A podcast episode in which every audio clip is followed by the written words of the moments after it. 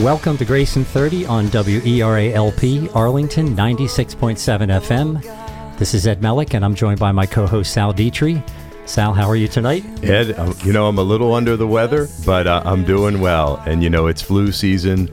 We're all uh, feeling a little bit, but tonight we're going to talk a little bit about some spiritual healing.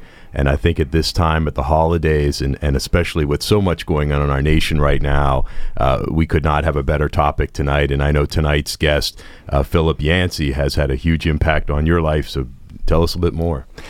Yeah, about 20 years ago, I was uh, really adrift in my Christian faith. I had stopped attending uh, the legalistic church I had been a part of for many years. I was chasing a big payday in the world of high tech startups, and I had recently become a dad. All the while, something was gnawing at my heart, and I couldn't put my finger on it. As I wandered through uh, Barnes & Noble, as I often did in those days, I kept passing by a book that was entitled What's So Amazing About Grace? At first, I thought, hey, that's a catchy title. And then I started to think more and more deeply about the question until I finally said to myself, what is so amazing about grace? So I purchased the book and I read it, and it basically changed my life. So today we're joined by Philip Yancey, uh, the author of that book, and 20 others, four of them written with uh, Dr. Paul Brand, and many of them award winning. Philip's most recent book is entitled Vanishing Grace Whatever Happened to the Good News. In it, he revisits the topic of grace, noting that his original question has only grown more urgent in recent years. So I'm super excited to have him join us. And uh, Philip, welcome to Grace in 30. Thank you very much, guys. Yeah, welcome, Philip. I will tell you, I've also read uh, read your book. Ed knocked on my door one day and said, "Put it in my hand," and said, "You better read this." So you know, uh, uh, great book. Um, you know, look, it seems like we are in uh, obviously now in such a, a time of divisiveness uh, in our country. Uh, and really in the world, and and in your book about what's so amazing about grace, you talk about some of these encounters and some of the small steps that we can start taking um, to be graceful. What do you think? Uh, give our listeners some some thoughts here. You know, just coming out of the election uh, about our country and and how we can start coming together again. The other day, I, I found a book on my shelf that I hadn't looked at for a long time. Francis Schaeffer, as you know, was one of the people who got Christians involved in politics, especially on issues like abortion. He and uh, Dr. C. Everett Koop maybe 30, 40 years ago. And, and yet, at the end of his life, Francis Schaeffer wrote a little book called The Mark of a Christian. It comes right out of John. The mark of a Christian is love. And he said, if we don't, if we don't get marked by our love, if that's not the first thing that people think of when they think of Christian, we're doing something wrong. And I, I thought back to Jesus' final prayer, the last request he made before leaving his disciples. He said, I want to pray that you would have the same unity, that you would be one, the same unity that we have in the Godhead, so that when people look at you, they, there's no explanation for that unity. I step back and I think, oh my goodness. Um, I don't know about your Facebook site. I don't know about your social media, but those are not the first two uh, words that come to mind when I when I hear about Christians these days: love and unity. Instead, it's anger and divisiveness and judgment and condemnation somehow we're missing the boat. We got we've got to somehow recapture that spirit of grace that Jesus demonstrated so magnificently. That's right. I agree with you. You know, I'm we're pretty active on Twitter, and it seems to me that you know so many uh, people of any religion have a political slant to it, and it's saddening in many ways. It's disappointing to me. I understand that that people are passionate, but at the same time, uh, that their actions should re- resemble their faith, wh- whatever that faith may be. I mean, what can we in Christians, uh, you know, uniquely offer the world in in these times? Uh, you know, Pope Francis has. Um, you know, just uh, closed the, what he calls the year of mercy, which I think was was a, a great success. But uh, you know, how can we sort of do that as Christians uniquely? It is tricky. It's challenging because obviously there are important issues that we need to be involved in. I think back to a phrase that I got from Martin Luther King Jr. He was no coward. He's out there on the front lines, being attacked by the police dogs, being beaten, being thrown in jail. And yet, how did he respond? He said, "Yeah, we are called to fight on issues that are important." And for him, justice, uh, racial justice, was very important. But he said, "We use different weapons. We use the weapons of grace." And in politics, it's it's an adversary sport. We saw that so clearly this last year. So you demean your opponent, you denigrate them, you tell lies about them. You know, this is how politics works. It's not how grace works. It's not how Christians work. And so, yeah, we've got to be involved in these issues, but we've got to do it with a different spirit than certainly we've seen this past year. Yeah, I agree. We, uh, our guest a few weeks ago was uh, a gentleman who have been Tomb of the Unknown Soldier guards, and one of the things they said is how when people come there, no matter what their differences, no matter what their race, color, or creed, that we're all Americans there, that, that sort of become consumed in it. And I don't know if you've ever been to the Tomb of the Unknown have, Soldier, yes. but the experience there, I'm sure you can relate to. Anyone who's been there can relate to that.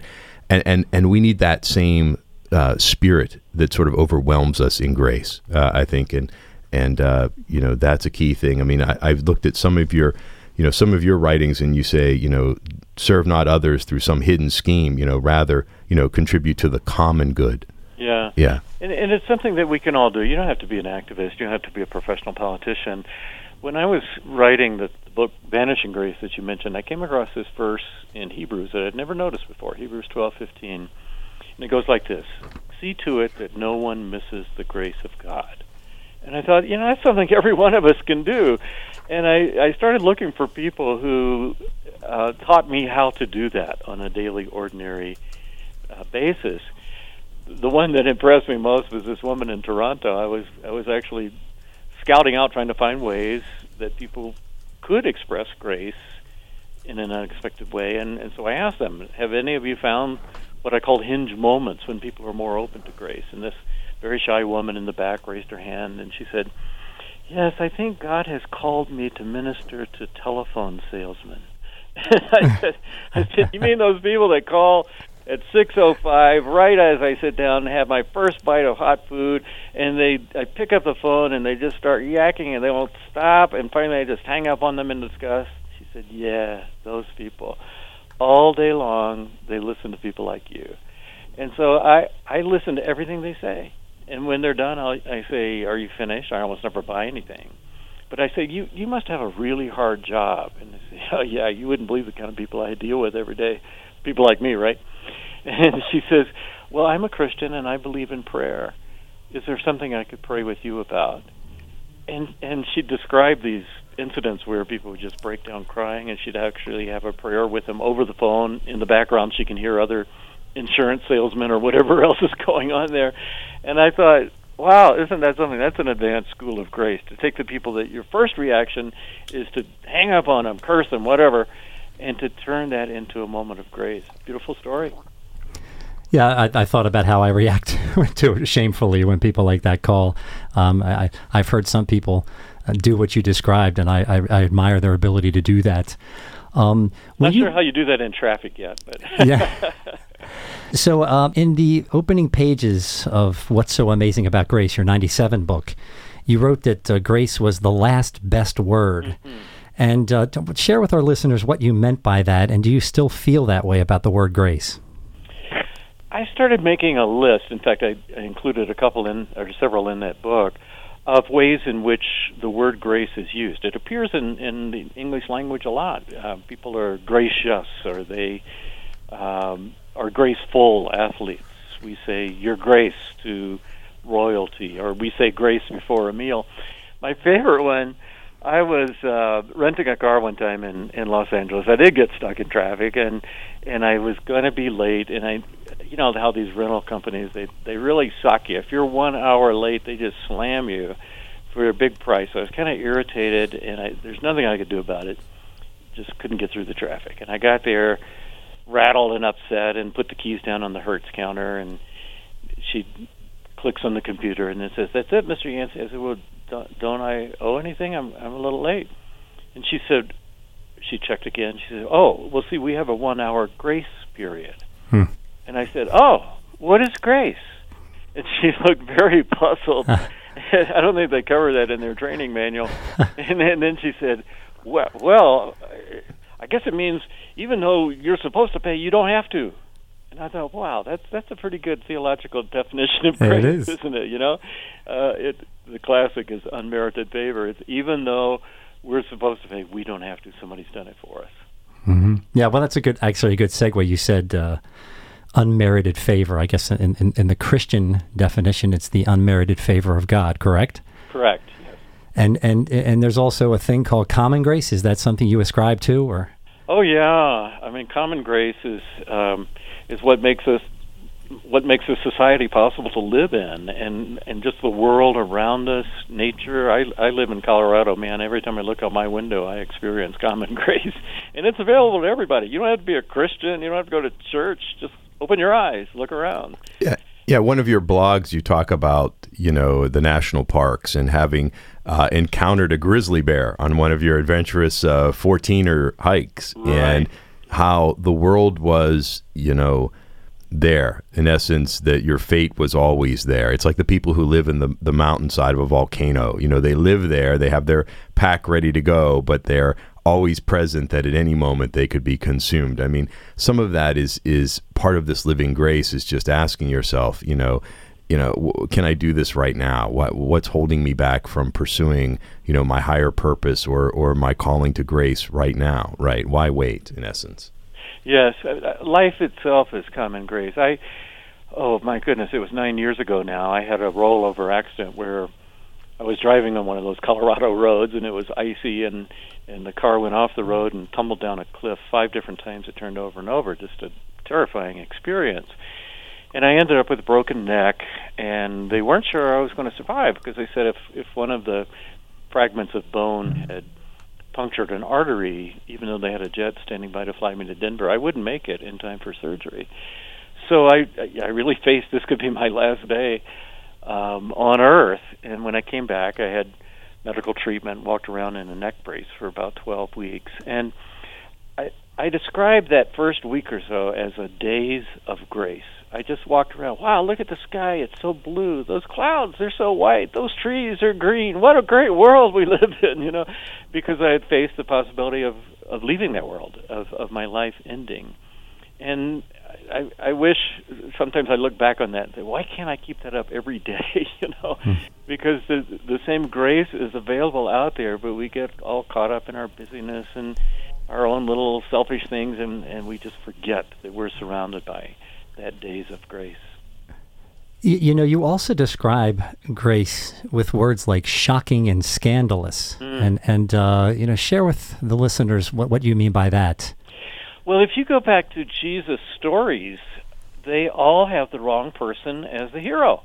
He told a story about uh, a good Jewish rabbi and kind of a heretic Samaritan. Who's the hero of that story? The Good Samaritan he told a story about a family that had two sons. One was a good, obedient older brother, did everything he was supposed to. The other one was a renegade who ran away, squandered his money. Who's the hero of that story? The prodigal son.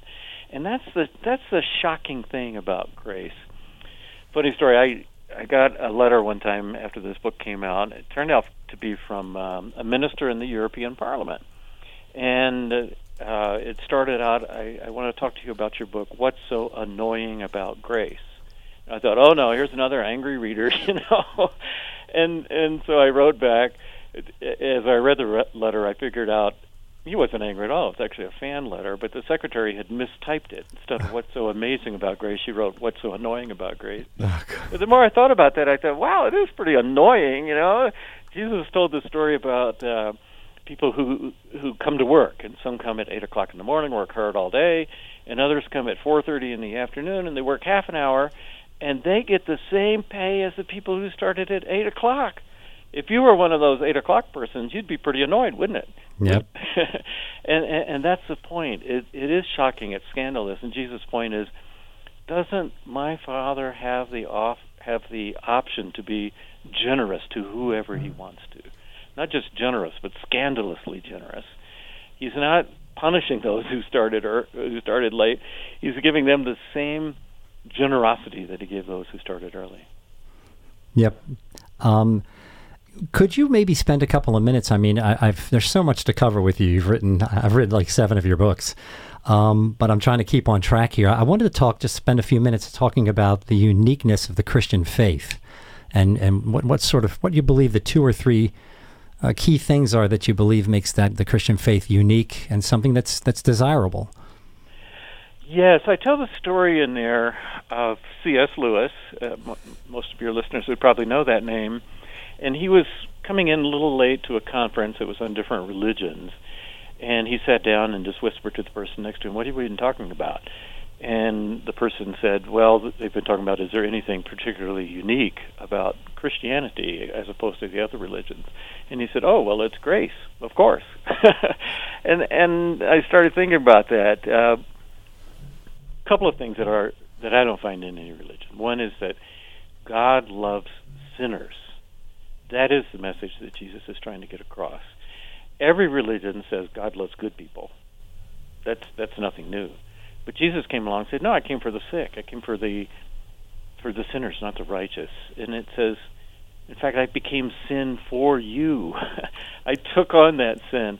And that and that leads me to the second part that we're entering the Christmas season here, that the big God, the sovereign God, the ruler God, most religions have one of those, not every, but most, that God became so small that he was a baby. That's what Christmas is all about. And then he became so vulnerable that he was killed.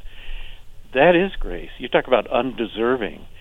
And w- when Jesus said, Love your enemies, pray for those who persecute you, he showed us how to do that.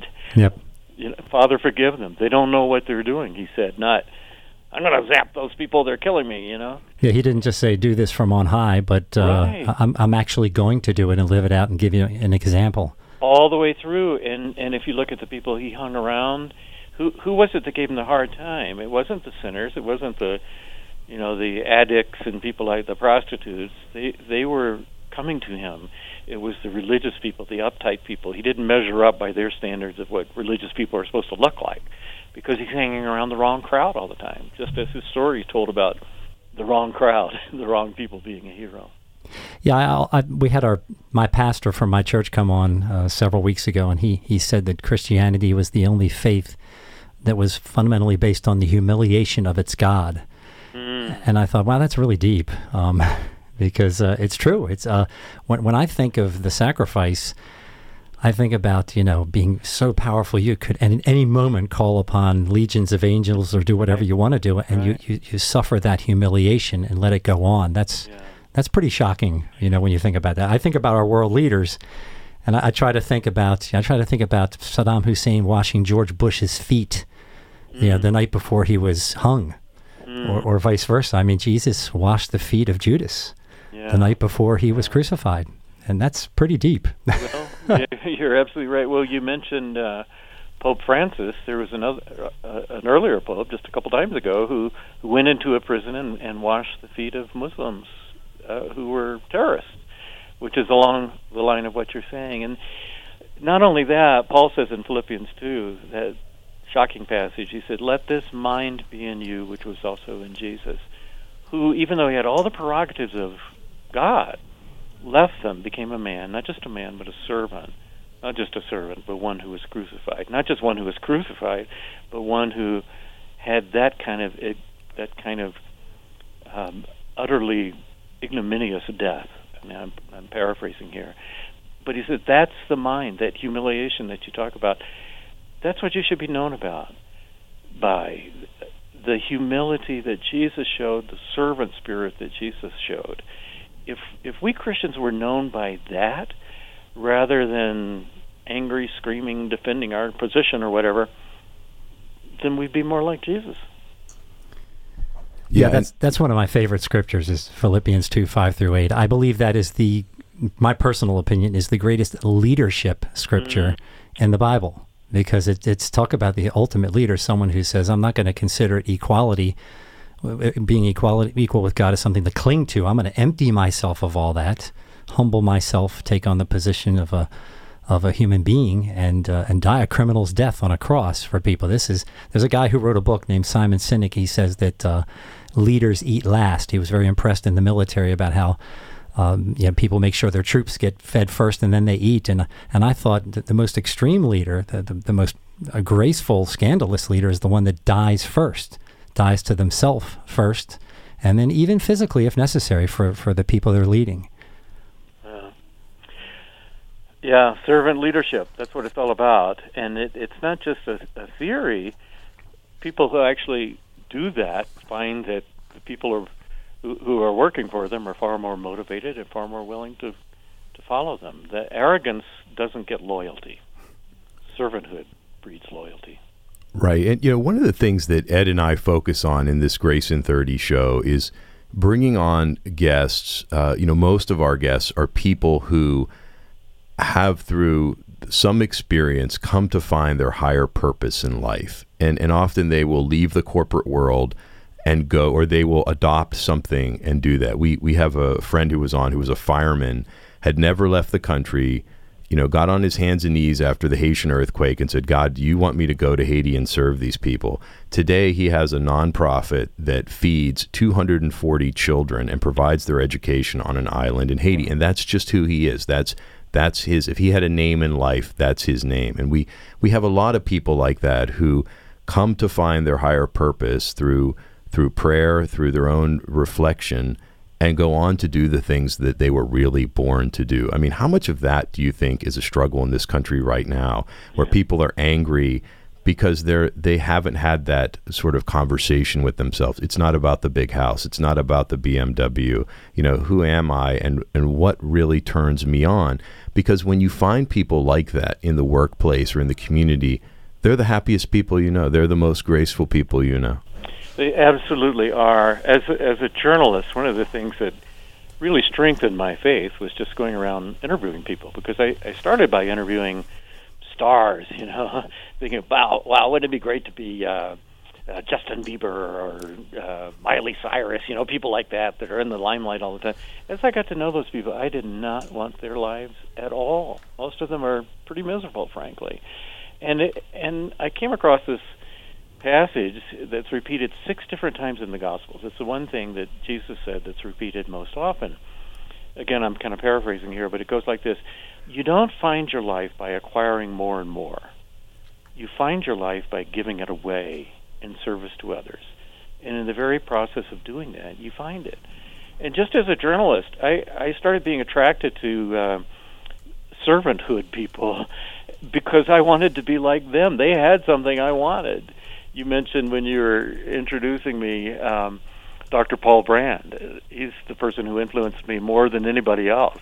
Uh, the brightest guy I know.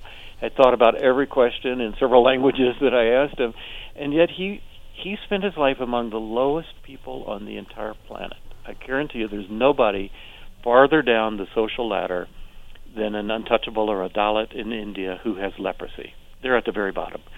And I've never met anyone more full of gratitude and thanksgiving and meaning and fulfillment than Dr. Paul Brand. And I saw that principle of Jesus lived out over and over. It's it's not the American message, is it? I mean, the American message is acquire more and more and rise higher and higher. And then are we surprised when people get depressed, when they get burned out, when they commit suicide even in some cases? That's not the way to happiness. Jesus had the formula. It's it's it's looking out for the least of these, he said. And if you do that, you do it for me, and I've got a reward for you. That's right. And, you know, Clay Christensen, who many consider one of the sort of brain trusts of Silicon Valley, had a book called How Will Your Life Be Measured, where he said, you know, the graduating class of Harvard University really has no idea what they're supposed to do in life. Ah. And how he came to realize through his own experience that many of his cohort uh, as they went through life became successful, but m- many became divorced. Some even went to prison. He went to school with Jeffrey Skilling. Yeah, two two people in his MBA class uh, wound up going to jail. Wow. And he said, "No, nobody here. These people are at Harvard Business School, the, the best business school in the world, and they're not asking the question of what is the purpose of my life." And he he actually said that he spent he was at Cambridge at the time, and he said he spent the, you know each each night an hour praying and reading and reflecting on what his purpose was. And when he laid that out, he used that as sort of a guidepost for everything he did in his life. And he, he attributes you know his success not just in terms of monetary success, but in terms of you know living a full life. Look, I, I want to ask you, uh, you know, as a as a 46 year old man with three children, I, I loved your your uh, your blog about the the elk in the oh. rutting and and you know how how do we bring grace to our to our marriages? I mean, you talk about the intimacy that couples have, but a lot of times that wears off, right? You're busy, you're you're in three different places with three different kids, and you know you're running around and the boss is keeping you late at work. I mean, how how do you you know do you have any of your your writings that really focus on that? Because you talk about that. It really is a core thing that is as not only just to people of any faith, but how core that is to the marriage. I mean, do you have any thoughts on that? Yes, I do, and um, I would put it like this: if you go into marriage, most of us do, thinking that uh, this is going to satisfy all of your selfish needs, sexual, whatever. You quickly find out the honeymoon doesn't last all that long. You know. On the other hand, if you go into marriage thinking this is a beautiful way to develop spiritual disciplines, you're going to be a, you're going to have a successful marriage. You say you're 46. I've been married 46 years and if you want to learn forgiveness, if you want to learn humility, servanthood, I mean, and then when you add kids on top of that, my goodness, they're just draining you, draining you, draining you, keeping you from things. But but what's the most important to you? You die for these kids. You die for your wife. And what we've been talking about, I think marriage is a beautiful place to live out. It's kind of a proving ground for these truths because you you go into it thinking it's going to be self-indulgent. It's not that at all. You you give, you give, you give, and then at the end you you look back and say, "Wow, while I was giving, I got." You know, I, I these things mean more to me than anything else in life. So we got about two and a half minutes or so uh, for the interview, and I want to make sure we, we spend a little time on you issuing a call to action. We try to do that with everybody that comes on the show. And I don't know if there's something you'd like to say specifically to Christians to encourage them to do, and just to all listeners in general. But what, what would that be? What's what's on your heart and mind?